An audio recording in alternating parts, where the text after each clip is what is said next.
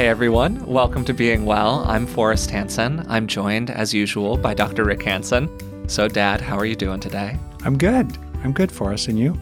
I'm surviving. I mean, I think that we're all in the phase of this epidemic where we've crossed the uh, the Rubicon for many of us from kind of cautious optimism, which is where I was, I would say, a couple weeks ago, to wow, this is going to get really bad and we could be in this for a minute. So that's where I'm at psycho emotionally.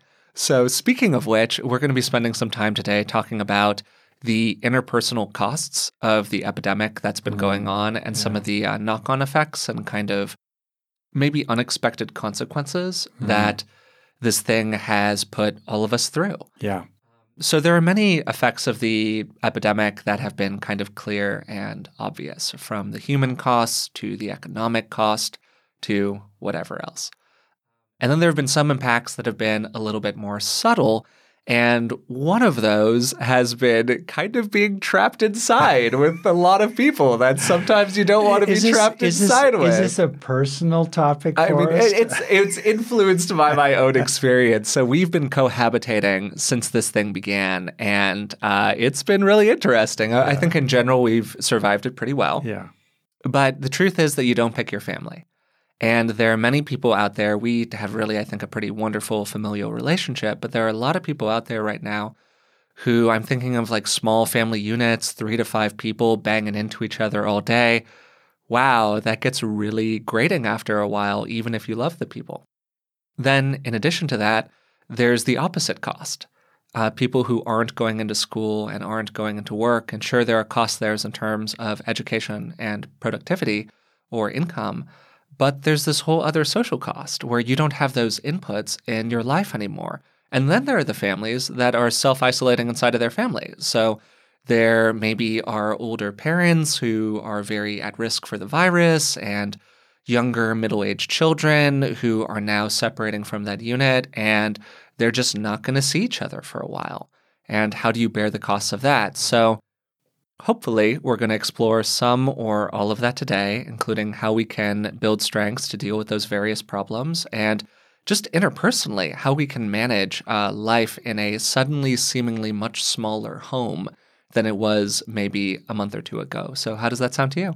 Oh, it's a great topic. And one thing I was thinking about from what you were saying is this general principle in psychology and healthcare mm. that people can manage moderate stressors if they're fairly brief and there's a sense of control about them. Hmm.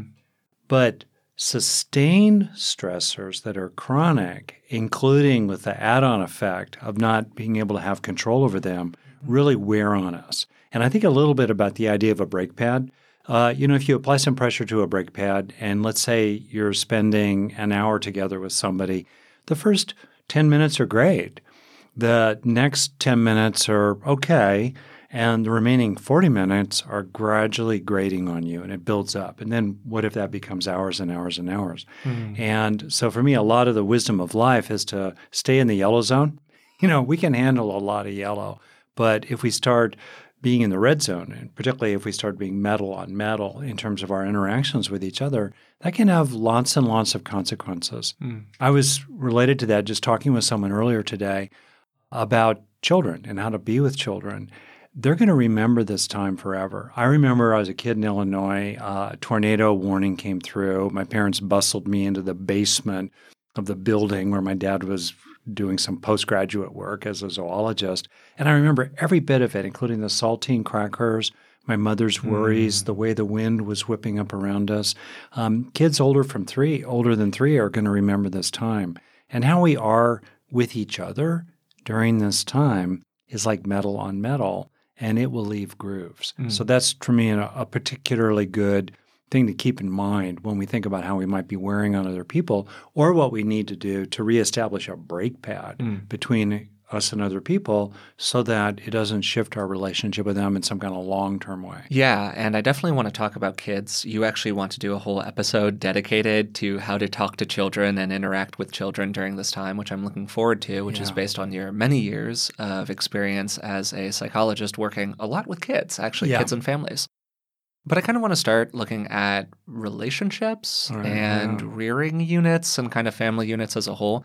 There's some really, I mean, depending on how you look at it, either kind of slightly morbidly funny or like just sad information that's coming out of China right now, which is that divorce rates have spiked in the provinces that are that were most hit by the virus that are now kind of exiting that. Yeah. And now government sites have reopened a little bit so people can file for a divorce, and divorce rates have spiked, mm. which just kind of speaks to, I think, the additional pressure that this period of time, kind of surrounding yourself with even your very loved ones, can, yeah. and the kind of pressure that that can put on a relationship. So, inside of that unit, for starters, what do you think some of those additional pressures are outside of simple anxiety? And you know, you've had a pretty successful relationship here for a pretty long time. What are some things that people can do about it? Huge topics. Mm. Um, keeping it conversational, I'll just say first that it's really important for both well being and coping to take a moment to register how things are landing on you and to understand that it's normal. In our common humanity, we are all dealing with the storm. It's like a storm is now here. The storm has come, and we're all brothers and sisters in arms, in a sense, in the foxhole, in a sense, together. And it helps to appreciate just, of course, this is wearing. Of course, this is unnerving. Of course, I'm getting irritated by it. Mm-hmm. It's okay to start there. It's not where we end, but it's really an important place to start. I think a second thing is to appreciate, like you were saying, that this storm is surging psychologically and emotionally through us through all kinds of pathways, many of which are not directly related to the risk of illness or passing an illness along to others. Economic concerns. The estimated unemployment rate, I've read estimates that are reasonable that, that it'll be as high as 30%. Uh, during the Great Depression, it was 25%, essentially. One in four Americans were out, couldn't find work. So it's a big deal. It's coming at us in lots of ways.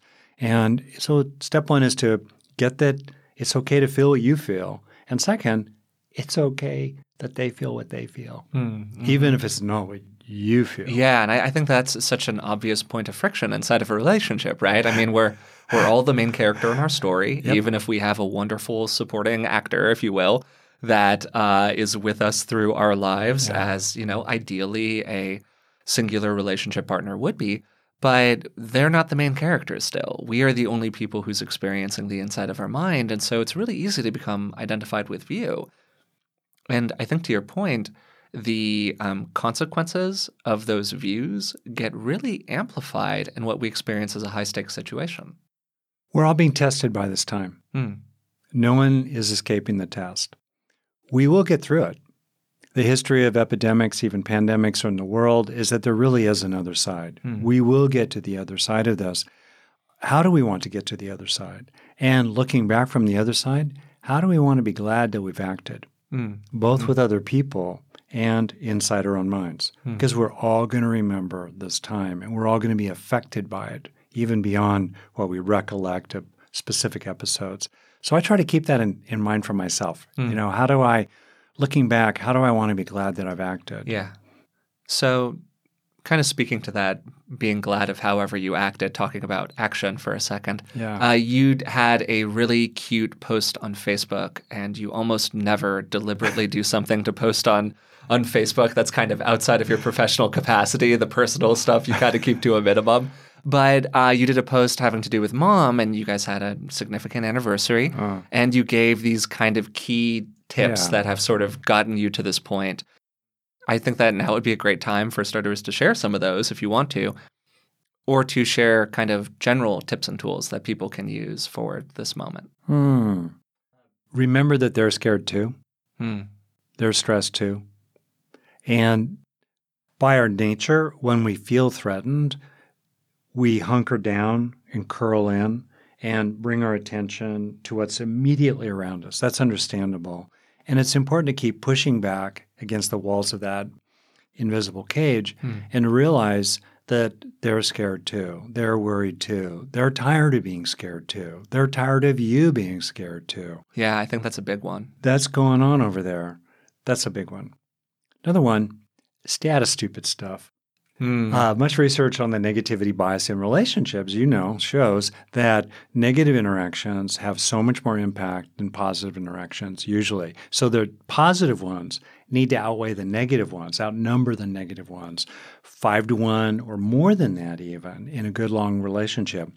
Negative from the other person's point of view. Mm. So mm-hmm. uh, it's a little bit like playing chess. You can see the moves in the game. And I can just see, if I may, I'll use you as an example. Oh, sure. Yeah. You can use me as Why an not? example. So you'll say something. Mm-hmm. And then in what you say, there are like three to five things in it. And one of them I might disagree with, or mm. one of them I might think, yes, but, or what sure, about. Yeah. And but then I realize playing out the game, if I say that, mm. then you're likely to say this, mm. and then mm. we're and then it. we're in the circle, yeah, and we don't totally. need mm-hmm. to. There's nothing imminent. There's nothing I need to do. It's a passing thought. It's okay. And seeing that chess moves ahead, tick tock, tick tock, hmm, I can stay out of that needless quarrel. Mm. So don't get into stupid stuff. Or if you find yourself getting heated, or you realize, you know, I was saying admit fault and move on. Yeah. One yeah. of the one of the best things you can do for your own sake, mm-hmm. let alone being moral in your impact on others, is cop to it quickly. Well, I think that if we're looking for a slogan for the podcast, maybe don't do stupid stuff could now be our new tagline. I think that's a fantastic tagline. So, what a doubt.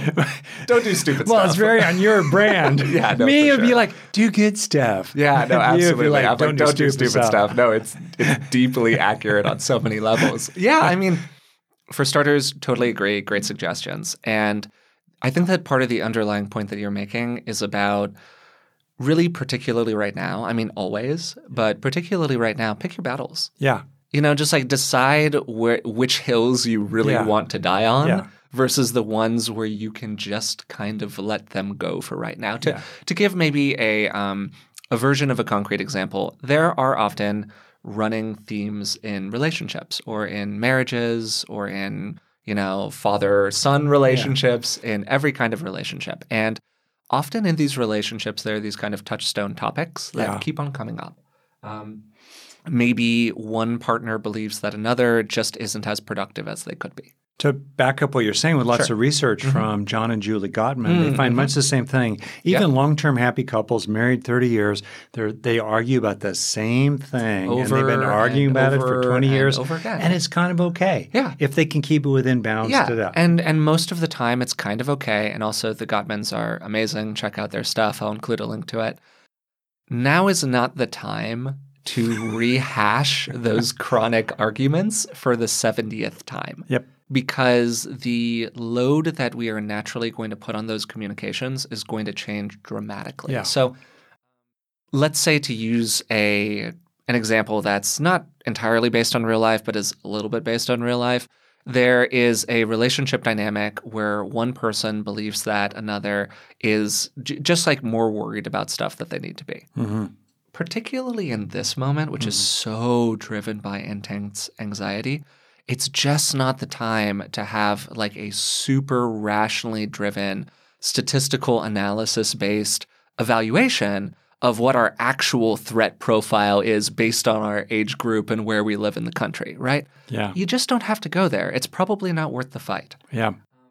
Or if one member, again, as I said earlier, believes that another is like not as productive as they should be, well, now you're at home, there's not as much stuff to do, it would be really easy to start dragging on somebody yep. for not helping around the house as much as they should or whatever. And those little battles that, again, can be kind of perfectly normal inside of a basically healthy relationship can just be total enders, like total nuclear options inside of the current moment with all of the additional stress and strain that I think that people are experiencing. Yeah, it becomes very personal. Mm-hmm. Um, so, for example, to your example of inequities in housework. Mm. From writing my first book that I did with two other people, including your mom, uh, Mother Nurture, in the average American family raising children, the woman in a heterosexual couple, the woman is on task about 20 hours a week more than her male partner is mm-hmm. on average. That means that in homes like ours, where we divvied it up pretty fairly, uh, that means there are other homes where it's 60 or 80 hours a week of inequity. It's kind of crazy. So This can be a really big thing for a lot of people. So, in that context, it may have been under normal conditions before the storm came. You could put up with significant inequities of one kind or another. But maybe now you really can't. You really mm. can't. You can no longer carry along, I'm going to use a charged term here, a freeloader. Mm. Maybe. Just saying. And that goes to me to a kind of a metaphor that's been real for me. You've, I'm sure you've heard dadisms. Forrest has a list of dadisms. Trust me, after I pass away, you may see the book, Dadisms. But anyway, if not sooner. But one of my dadisms is that, you know, if you're jogging on the beach, you can afford a 10 pound brick in your backpack. Hmm. But if you're at 20,000 feet, heading uphill in a storm, helping other people along the way, whoosh, you cannot afford that anymore. And it's okay to dump those bricks out of your backpack, mm. whether they're external bricks, like people who are not carrying their weight in your family, or internal bricks, where you're pounding on yourself, you're worrying about stuff mm. to, again and again and again, mm-hmm. you're ruminating on over and over. You can't indulge yourself with that stuff anymore, nor, frankly, sometimes indulge others in what they're doing anymore. And I'm using the word indulge deliberately. Mm. Yeah, no, it makes total sense. And it's all hands on deck. Yeah, yeah, no, now's the moment to definitely come through inside of your important relationships if it's ever yeah. going to happen. And yeah. just inside of the universe of all of those stresses, it's more necessary than ever to kind of be our best selves to the extent to which it's possible. Yeah. And I hope you'll indulge me with a, yeah, please. a fatherly rant. Mm-hmm. And I notice this really coming up for me, and it, it, it's parental. I, I don't think it's restricted to fathers, but, and it's so annoying, but it's true that this time is revealing that we, a lot of us, have been propped up by our daily circumstances. Mm-hmm. And the fact that we can go to the deli for that or the bar for this yeah. or you know hang out with our friends after work and so forth. And that's cool. Those states or circumstances carry us through, right? But all along, they were unreliable. Mm-hmm. And now that the storm has come, they've fallen away there can be this understandable, understandable feeling of groundlessness. It's like the ground has fallen beneath you. And what you're left with, as we said in the book Resilient again and again and again, you're left with what's already inside you. Yeah. So here's the kind of, for me, it has a little parental feeling, sorry, thing that basically says, look, we should have realized all along hmm. that we needed to invest in our own psychology and in our own relationships, and obviously in our national healthcare system yeah, overall. Sure. Mm-hmm. And now we're paying the price mm. for not having made those investments at all those levels, mm-hmm. including in our own personal psychological strengths of mm-hmm. various kinds, as well as what we've put in the bank in our relationships. Yeah. So now that we've had that annoying but understandable parental message, the takeaway now is – to start making deposits in the bank mm-hmm. in terms of one's own internal strengths and in terms of what's called social capital, relationship capital, both for the current time and for the next storm yeah. that will inevitably come. I think it's a great reflection and really well said. And I want to pick up on something that you mentioned kind of in there, which is that feeling of groundlessness based off of the structures that were previously holding us up um, and the way that I want to approach that is kind of through the theme of self concept, which we talked about a little bit in a previous mm. episode. Um, I think that for a lot of people, the one hand, you're trapped with people that you may or may not want to be trapped with. On the other hand, the famous saying, hell is other people. Is other people, absolutely. On the other hand, you are not getting inputs from the people you maybe want to get inputs from or you don't have your time at school and you don't have your time at work and and so on and if you defined yourself to take what you were talking about maybe one step further as to a certain extent the person who was good at school or the person who delivered mm. x consistently at work yeah. or the person who could really provide for others or whatever and now that is no longer present wow, that's a recipe for a lot of internal turmoil around self worth and around how valuable am I myself really? And what are the things I can do now to kind of fill that gap that has been created inside of my self concept because I can no longer be the person who is good at school mm. or the hmm. person who is good at work. Yeah. So, for starters, I'd just love any thoughts you have on that reflection, which I was kind of thinking about a little bit recently. Um, and by the way, was also spurred by a question that somebody sent in to our Patreon account, which was a lovely question. Mm. For starters, any takes you have on that, just kind of broadly?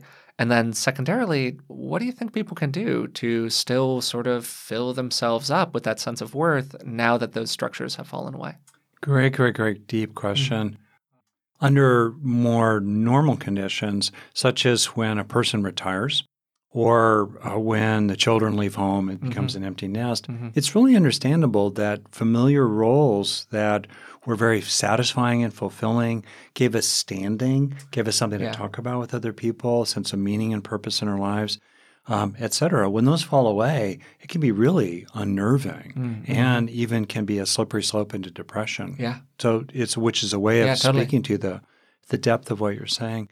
Uh, a different version of that is if people are now in a family, let's say, both of them are working at home, mm that can push people into different roles. So someone, let's say, who was extremely competent at work and got and got a lot of kudos for being competent at work, is now in a role at home, maybe with children or doing housework, and suddenly, what how do I set the di- you know what what setting should I put the dryer on? Yeah, I'm still sure. trying to figure out our dryer, but anyway, I know I press this button, it works. That's good.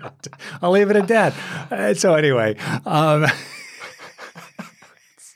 this is actually true, by the way. This is no joke. But Forrest, how do we work the dryer? What's oh going on? God. Anyway, um, so all that's really, really true. Couple things. There's no replacement for not being a jerk. Hmm. And you can take refuge every day and every minute in not being a jerk right now, or to put a little differently, in being good right now. And we all know how to be good to each other. Just not fancy. Hmm. Just like listen. It's the safest, easiest thing in the world to just listen. It buys you time. It helps you find your footing with this other person. It's calming for them. as Dan Siegel puts it, to feel felt by the other person. A lovely phrase. Uh, so much wisdom in it. I find that's wonderful. We could take refuge in that. Like we may not know how to do this or do that, but we know how to not be a jerk in this moment. Everyone knows how to not be a jerk in this moment. And everyone knows basically how to be good in this moment.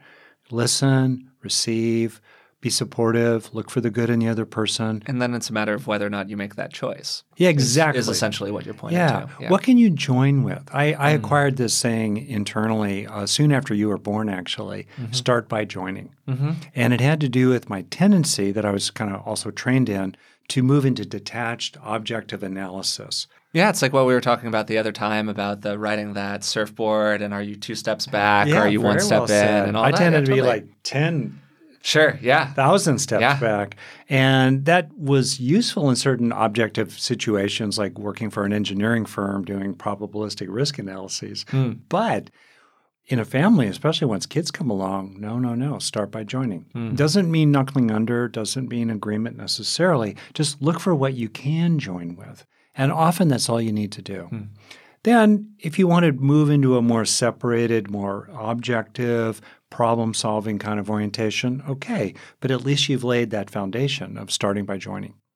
What can I agree with? What can I empathize with? What can I imagine my way into inside your mind that gives us a sense of common ground? Yeah, totally. And then move on from there. Mm.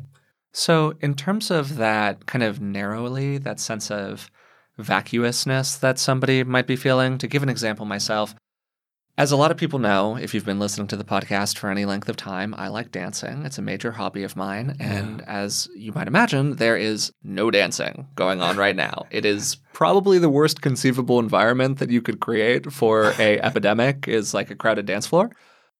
And uh, yeah, so I, I, would imagine that's going to be one of the last things to resume normal operation yeah. when this whole mess, as you said, has finally passed as it inevitably will. Yeah.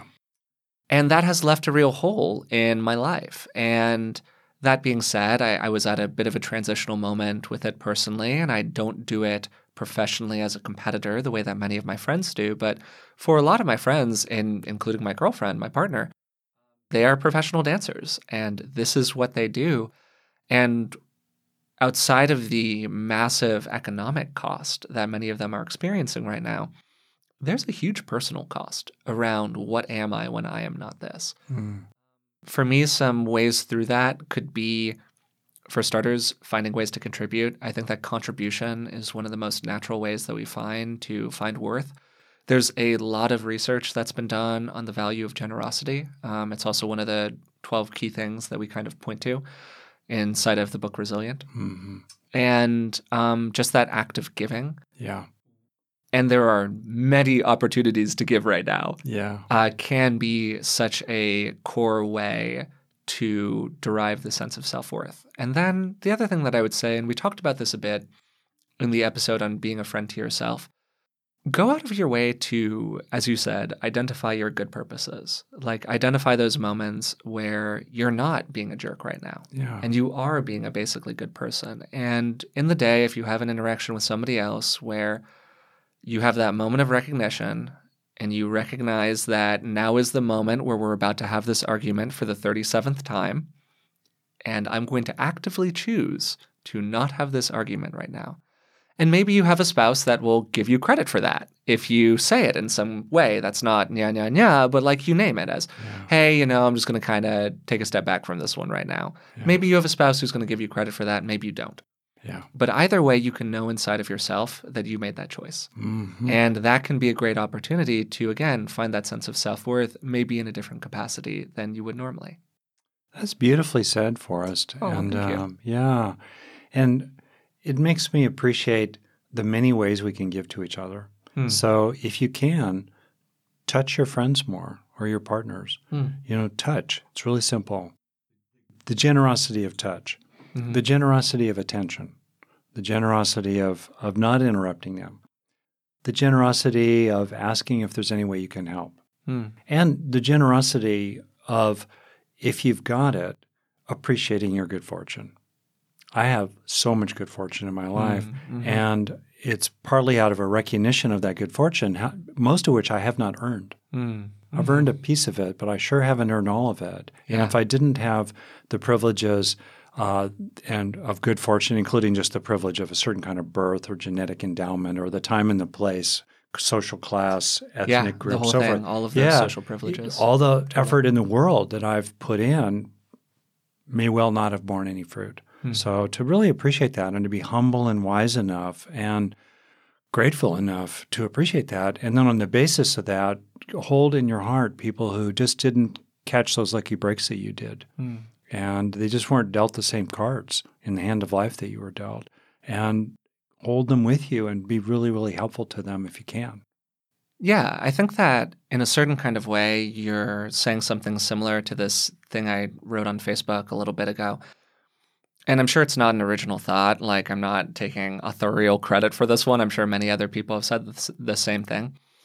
But when we have to distance each other physically, yeah. if we don't necessarily have those opportunities for touch, or if it isn't safe for us to be around our loved ones, or if there's just a lot of social distancing going on and you're kind of just experiencing walking down a street and having a different kind of physical fear around that simple act of being outside and being around other people that you were not having, you know, however many months ago.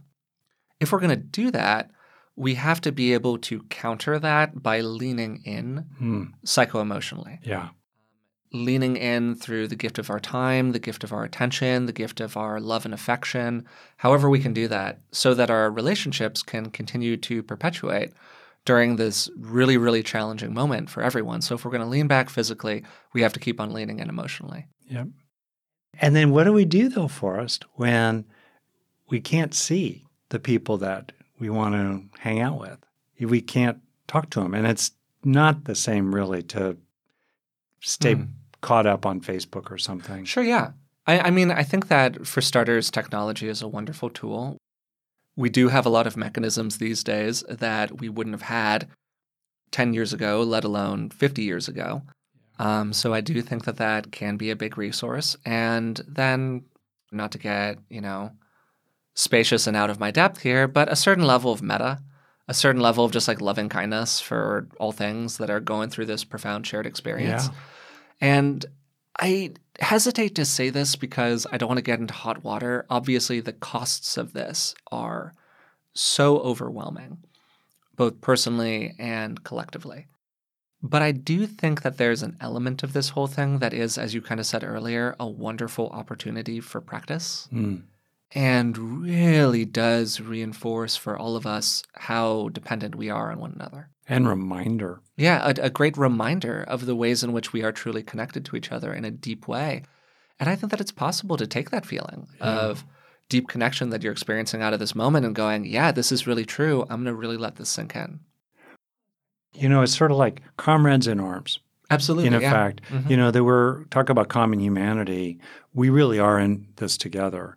And one of the things that's helpful for people is to do the thing that you and I have explored, which is to tune into, to feel the feeling of being connected with other people, bringing to mind a sense of people who like you. What's it like to feel liked? What's it like to feel included, seen, appreciated, even loved in different ways? And we are able to push the button on that song in the inner jukebox or inner iPod and get that experience going. Tap into that and reflect on that. That's available to us, and it's certainly now more important than ever to be able to tap into that feeling. Also, one thing that still seems to me to be a completely counterintuitive miracle Hmm. in a way is that understandably, many people are um, not receiving enough social supplies of all kinds friendliness, physical affection, love, romance, common community spiritually. Think of all the people who would go to temple on Saturday or church on Sunday, say, or whatever, who are no longer able to do that uh, in person with each other, and what a loss that is. Or people who would do things like they just play softball together, but you Yeah, can't totally. do that right now.